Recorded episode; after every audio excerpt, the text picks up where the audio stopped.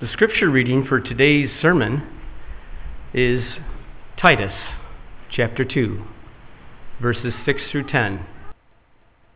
Likewise, urge the younger men to be self controlled. Show yourself in all respects to be a model of good works. And in your teaching, show integrity, dignity, and sound speech that cannot be condemned so that an opponent may be put to shame, having nothing evil to say about us. Slaves are to be submissive to their masters in everything.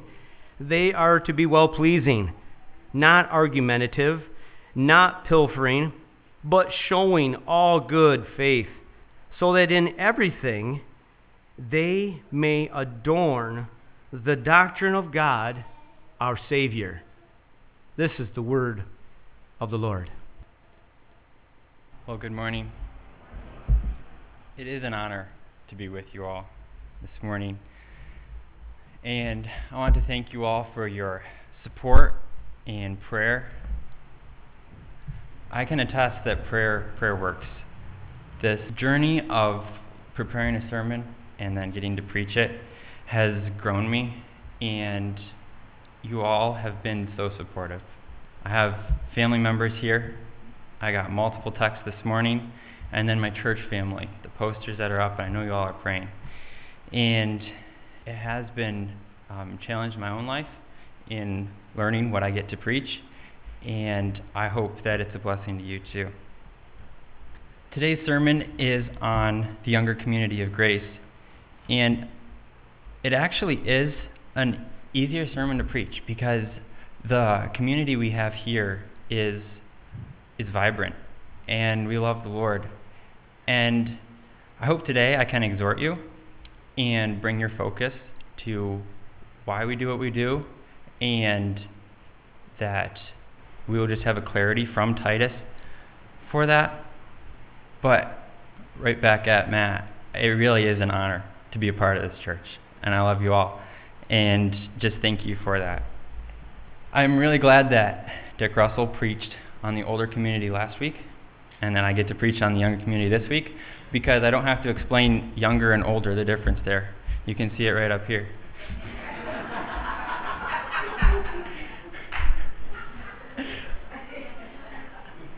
but let me say a couple things about the younger. It's a relative word, and some of you who are in your 50s still believe you're, you're younger, and that's true. But it, when Paul's writing about the younger younger people, he also is, is implying that they're less mature. And the point then is to become mature. So when we're talking about the younger community, it's those of us who are growing in our faith, which I hope is all of us. But the thrust of today's sermon will be at the younger in age. And it doesn't mean necessarily that you're single you're just a kid. I like to think of it as those of us who are vibrant in, in age and have energy and young in mind, willing to learn and grow. So, through this whole sermon um, series, we've been talking about what a healthy church looks like. Logan was preaching on um, healthy elders, and um, we've heard about good doctrine. And then Dick Russell preached on, on the older community being healthy. So today, what I want us to see is what a younger community looks like to be healthy. How, what are aspects that we need to have to be a healthy community? Matthew 28, verses 19 and 20, the Great Commission, Jesus says, Go therefore and make disciples of all nations, baptizing them in the name of the Father, and of the Son, and of the Holy Spirit, teaching them to observe all that I have commanded you, and behold, I am with you always to the end of the age. This is a great passage on church growth. And to quote Logan, he said, A church grows when new people join. And that's the first part of this, this commission is go make disciples. And that's also where young people we need to be is first and foremost a disciple of Jesus Christ, to be in Christ. And I'll cover more of that later. And then the other kind of growth is where Jesus commands, teaching them to observe all that I have commanded you. And this is growth spiritually. And that happens through um, mainly teaching and preaching of the word and intentional discipleship.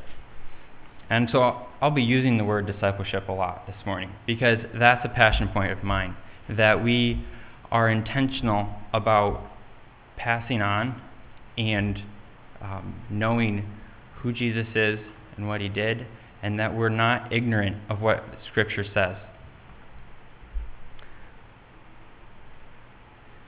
Peter writes in 2 Peter 3:18, "But grow in the grace and knowledge of our Lord and Savior Jesus Christ." That this is the command for us is to grow. I want that to be the first and foremost aspect of the younger community here is that we're growing. It's it's a principle in all of Christianity, but as we are maturing in age and experience, that we're growing in Christ. And like I mentioned before, the point is not to stay young. The point is not to stay immature, but it is to mature and become old, if I can put it that way. So, what do I mean by discipleship? Let's unpack that a little bit. A disciple, the definition of a disciple, is a convinced adherent of a school or individual. And for the church, that's a convinced adherent of the doctrines of Christ. And this creates a culture in the church, one that is a healthy peer pressure, that we are all growing together and seeking Christ. And, and so, what do we mean by a culture, a community? If you're um, in the store and you see a, an elderly gentleman who is talking with a sweet accent, and he's friendly. He's got a tan on his arms and a cup of sweet tea in his hand. You're like, he's from the South. You know the culture. Is it his accent that makes the culture? Hmm, not by itself. Is it the hospitality that they're known for that makes the culture?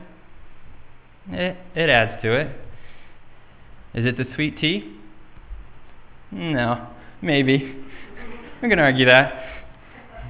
The point is, a culture is created by so many different aspects. And I love that in this sermon series, we've heard multiple aspects that creates this healthy culture of discipleship centered on the gospel. Just to remind you of, of what we have heard elders being sound in doctrine, and um, loving their people is a foundational aspect of a healthy church. And I'm so glad that we have that. And then Matt Bedzik preached on good doctrine, and that's what creates um, a healthy church as well. And then um, just that we would listen to that and respond. So let me give you some goals of discipleship, like what we want to see when we talk about discipleship in, in the church. Um, from the text, and I'll unpack it later, but, but number one is to renounce worldly passions, repent from our sins. Two, I mentioned this before, to grow in the grace and knowledge of God. And three, is to know what you believe so that you're not deceived by false doctrine. And ultimately, it's so that we're fruitful in the good works that we're called to do to glorify God. So I hope you've been reading through Titus through this whole sermon series, and you can hear all through um, the whole book, because it is one letter written um, to one person, the words like teach, train, urge, exhort, instruct, rebuke. And this is what I see in the church as well. That what we need to be doing is this constant urging one another on to love and good works and, and discipling. So, come to our text. I had honestly had this all prepared last Sunday. I preached it to myself and went, oh, it's wrong. And so this week I totally flipped it around, and Stacy had mentioned that um, she had heard this preached um, backwards through the, the second chapter in Titus here.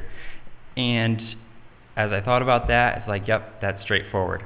So we're going to start in verse 11, actually, and then we'll get into our text.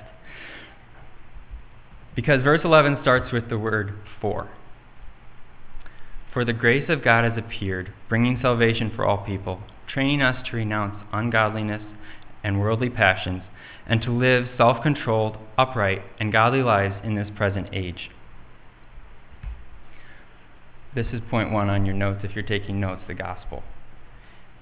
And this is first and foremost in the church. First of all, it gives us perspective on who we are. We know that we are um, full of sin. From chapter 1 in Titus, verse 12, a prophet of their own said that they are always liars, evil beasts, and lazy gluttons. And if you think about America and the church, like this describes our our tendencies, our sinful nature, and um, this is this is what we are saved from through Christ. So first of all, the gospel teaches us that there's nothing good in and of ourselves. Secondly, um, if you would, and you want to follow along, I'm going to read from Ephesians 2, verses 14 through 22. But now, in Christ Jesus, you, who once were afar off, have been brought near by the blood of Christ. For he himself is our peace, who has made us both one, and has broken down in his flesh the dividing wall of hostility by abolishing the law of commandments expressed in ordinances, that he might create in himself one new man in place of two, so making peace, and might reconcile us both to God in one body through the cross, thereby killing the hostility. And he came and preached peace to you who were afar off, and peace to those who were near. For through him we both have access in one spirit to the Father. So then, you are no longer strangers and aliens. But you are fellow citizens with the saints and members of the household of God, built on the foundation of the apostles and prophets, Christ Jesus himself being the cornerstone, in whom the whole structure, being joined together, grows into a holy temple in the Lord. In him you also are being built together into a dwelling place for God by the Spirit. So the gospel is that Christ saved us through his blood. We've been brought near by the blood of Christ, that our old man is put to death, and then um, we're no longer strangers and aliens. We are disciples of Jesus Christ. And fellow citizens with the saints and members of the household of God. That this is, this is the community, members of and families family members of the body of Christ. The last verse that I read says, In him you also are being built together into a dwelling place for God by the Spirit. And if you, if you pick this apart, it says, In him for God by the Spirit. He's the one doing the work. If we um, switch that around, that we do the work to be in him, then we miss the gospel. One of my mentors, Derek Lewandowski, describes gospel centrality as this The standard by which God accepts us never switches from God's work to our work. And the power source never switches, the power source to live the Christian life never switches from the Holy Spirit to me. We lose the gospel being centered if we try to work to earn our salvation. And the reason specifically I bring this up now is because the rest of my sermon will be pretty practical points that are could be taken as do's and don'ts. And that's not because um, that's the way we earn acceptance with God, but because He's saved us by His grace. And that's the reason that we renounce worldly passions and ungodliness, is so that, um, like, that's our reason for then living holy lives, is because Christ in His love saved us. And also in Christ, we find victory. The, the, he's given us the Holy Spirit, and there is there's power in His name. So now to actually dive into our text, we'll start with verses 9 and 10. Slaves. And when Paul is writing to slaves, he's writing to men and women in the workforce. They're, you know, nose to the grindstone and working all the time. And all of us here work as well. And so it's easy to apply what he says to slaves directly to us in, in the workplace. So that's what I'm going to do. There's a list here. They're supposed to be submissive to their own masters, that in the workplace we're under the authority of our boss, we do what we're told.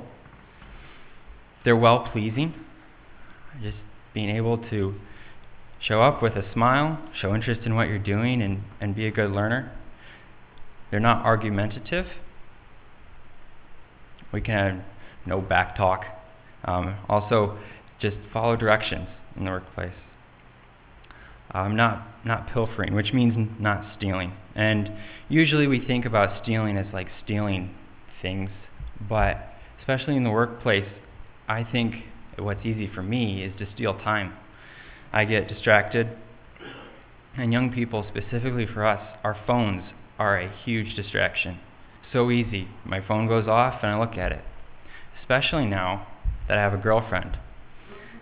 Goes off and it's important to me and I want to respond, but it's not my time. And and it's not urgent. I can respond on a break or or lunchtime. But I have figured out that voice texting works too. You can walk somewhere and and talk into your phone and it's not wasting time. And then the last one, being faithful, showing all good faith. That you're diligent, you're punctual, and you take responsibility for what you do. And these apply directly to us in the workplace. But what if this kind of work, work ethic didn't just happen in the workplace? What if it was a lifestyle that we lived out in every area of life? and especially in the church. Matt has definitely taught us that this summer at the college and career group knows that. If you look on the Google document, that if you're privileged to look on the Google document, you'll see the college and careers group will see their name over and over again. Spreading sand, um, preaching, teaching, and it's hard work. It's, it's not a volunteer the church is not a volunteer society. We are called to be active and take responsibility. But if in the church, we go through that list again, that you're under the authority, especially the authority of the elders, that you're a pleasure to work with, you're not instigating arguments or division, that you're giving of your time, your resources, you're not even coming close to stealing, and you're faithful in all you do. I think we just call that person a Christian. We should expect that. And here's the reason it adorns the doctrine of Christ. It makes the, the, what Christ has shown us to shine, and it's a light in the world. And yeah, there's a reward at our jobs. We're compensated with money. And, um, but that's just a foreshadow of our reward in heaven, that we're rewarded with Christ Himself. And so, investment, hard work in the kingdom of God, is totally worth it. And um, the reward is Christ, it's here and in heaven. So, recap the gospel is foundational to a younger community being healthy. And then the second aspect of a healthy younger community is hard work. And we have the energy and let's, let's put our focus and energy into the kingdom of God. And then verses 7 and 8, Paul writes to Titus to show himself in all respects to be a model of good works, and in his teaching show integrity, dignity, and sound speech that cannot be condemned, so that an opponent may be put to shame, having nothing evil to say. So, under the third point, the disciple maker. If our definition of a disciple is one who is a convinced adherent of Jesus Christ, then a disciple maker is one who convinces others to adhere to Jesus Christ. And this is accomplished by one, being a model of good works in all respects. And all means all. In serving, in work, in speech, in relationships, in home, in his thoughts, his priorities. It's his whole life. And one, one area of life that isn't a good model, like Christ, Christ will work on that, but we're called to be genuine and to have our whole life be a model. Now, I can just add here, all of us are called to be disciple makers and all of us are called to be disciples at the same time. And that's how we grow together. So don't think that when I'm talking to the disciple makers, oh, this isn't me. If you're in Christ, you're called to be a disciple maker. And then in his teaching, another way that he convinces others to adhere to Jesus Christ is in his teaching. And he does that with integrity and dignity and sound, healthy speech. It's it's fruitful, it gives life. And this is so that there is no appearance of evil, that opponents can't bring um, a fault to him, and they'll be speechless. And the last thing that a disciple maker does, which I love this word in this picture, is in verse 6, where it says, Paul writes to urge the younger men. This is word urge. It means try earnestly to persuade someone to do something.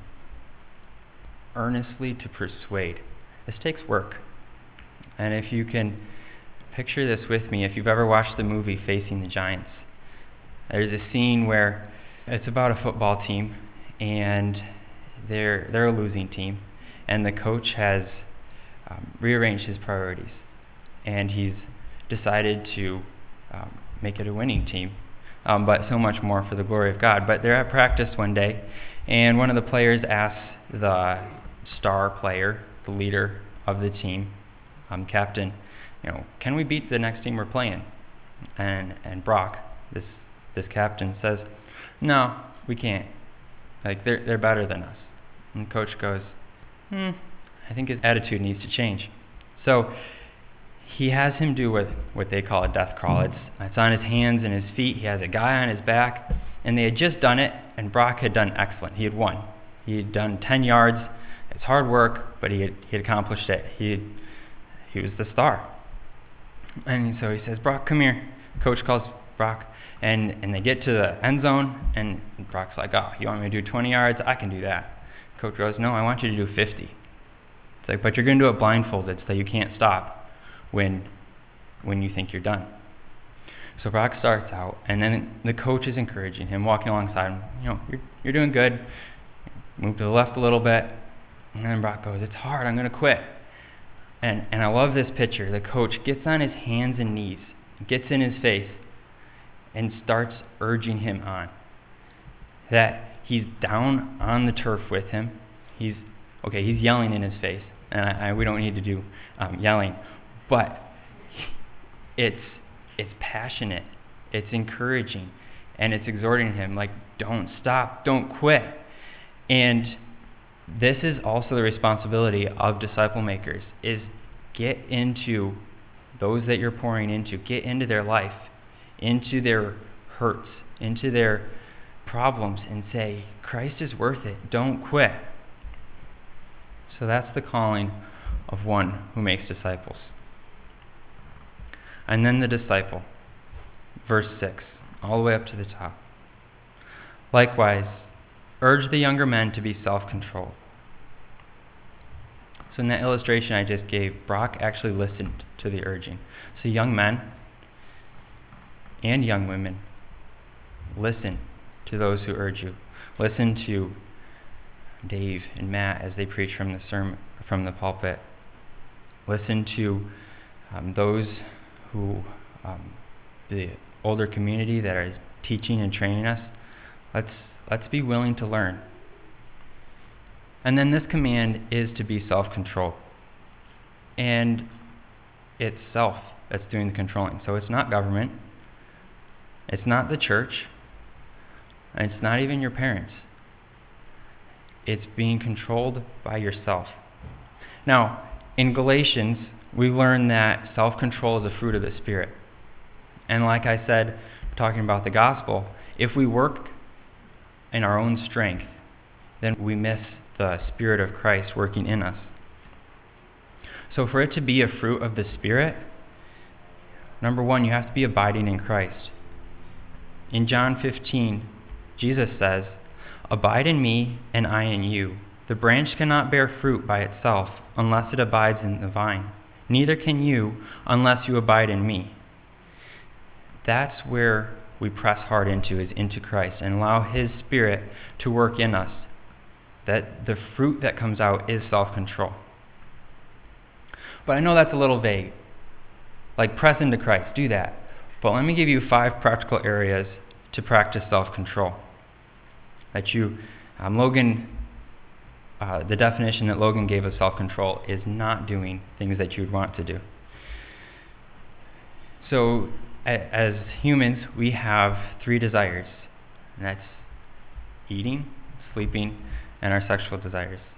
And so, in our eating and our sleeping, practice self control, be moderate. Don't, don't be lazy. Um, these, this is how the Cretans are described as, as lazy. They're, it's not just when you're sound asleep, but it's when you're sitting around. Like, and it's the opposite of being a hard worker. And worse than that, these Cretans are lazy gluttons. Not only do they just sit around, they eat while they're doing it. And I can just picture it. They're just, that's all they do. Put their hand to the mouth, eat, and they're lazy. So we're called to be Christians and to practice self control in our eating, sleeping, and then in our in our desires for intimacy guys let's fight for purity. Let's practice self-control that it's it's confined to marriage that that's where the the beauty of this can happen. Paul writes to timothy in 2 timothy 2.22 so flee youthful lusts and pursue righteousness faith love peace along with those who call on the lord from a pure heart so don't just practice self control and say, let's not do it. Turn to Christ and pursue Him. And then, in two of our resources to practice self control um, God given resources, money and time, um, in, our, in our finances, to be good stewards and to not be wrapped up in this material age of just getting what you want. Um, so, so, practically denying yourself. Um, what, what you want. And in your time, to be a good steward of that as well. Control. So, in, in our age, we, we love our screen time, our movies, our TV shows. And when I was 16 or 17, there was a great TV show that I found. I already had eight seasons out, and I binge watched all eight seasons. It's about 70 hours of watching. It's time wasted, I'll never get back. And I still like the TV show, but it's a waste of time. Like, don't waste your life on on just watching things, on what goes on on your phone. Like, be intentional with your time. Be intentional with um, working hard. Be intentional with resting, and use your time wisely. I love the result that you see when there is a community of discipleship that goes on. And I've experienced this myself for the past five years. Um, Christ called me to seek out being discipled. And I've had men pour into me over the past five years, And it hasn't been perfect. There's been times that I've gone back to being lazy and not wanting to keep pursuing Christ. But the fruit of knowing who my God is and understanding what the Christian life looks like has played out in my life over the past three weeks. To be honest, they've been some of the roughest weeks that I've experienced in my life. And that's not because I just got a girlfriend. Don't worry about that. That's, that's been a joy. Um, but between Christina's health and the unknowns, and my dad's been sick, and um, Caleb and I are ready at a moment's notice to leave to go get Christina, and um, little things like my lawnmower breaking, and um, other responsibilities and pressures of life. If I didn't know who my God was, if I didn't know that He is sovereign, that He loves me, that I can trust Him, my life would be a mess. I would be walking away from the faith because I would think that God's not good to me. But because there have been people who have loved me enough to say, Matthias, this is who your God is. This is who you believe in. And I know that in my mind, and I can believe it in my heart that He is good, He's sovereign. And what that produces in me is, I hope, good fruit. That my motivation for what I do comes out of knowing who my God is. So let me leave you with five application points. One, abide in Christ. Love the gospel. Press into Christ. Do it daily, do it consistently, and don't ever stop doing it. Number two, get to know your God. I love that in Sunday school we're going through the attributes of God because knowing your God is what produces faith. You know who He is, you know you can trust Him. So spend a lifetime seeking and getting to know Jesus and the Father and the Spirit. And number three, straight from our text be self controlled. Practice it, fight for it. Number four, um, be discipled and find someone to disciple. And that doesn't necessarily have to happen um, formally, um, like preaching from the pulpit. It can happen just pouring into someone um, younger than you or on the same level or encouraging one another. But, but we're willing to give what, what Christ has given you and encourage one another. And if I can really encourage, especially um, those of us in the younger community, find someone to mentor you. Um, that has changed my life to have older men speak into my life and it's shaped me into who I am today. Number four, of course, be a hard worker. Um, in the church, in your workplace, and in pursuing Christ. Just bring your focus and energy to whatever you are doing. And finally, for all of us, that we can find ways to urge one another on to good works. Because, like I said, ultimately, and, and what Paul is um, his whole thrust of the, of the letter. In uh, chapter 3, verse 14, he says, And let our people learn to devote themselves to good works, so as to help cases of urgent need and not be unfruitful. And so to put, put that into practice, to find urgent needs and to be fruitful and to, to do good works, because we are, are saved by grace through faith in Christ loved us.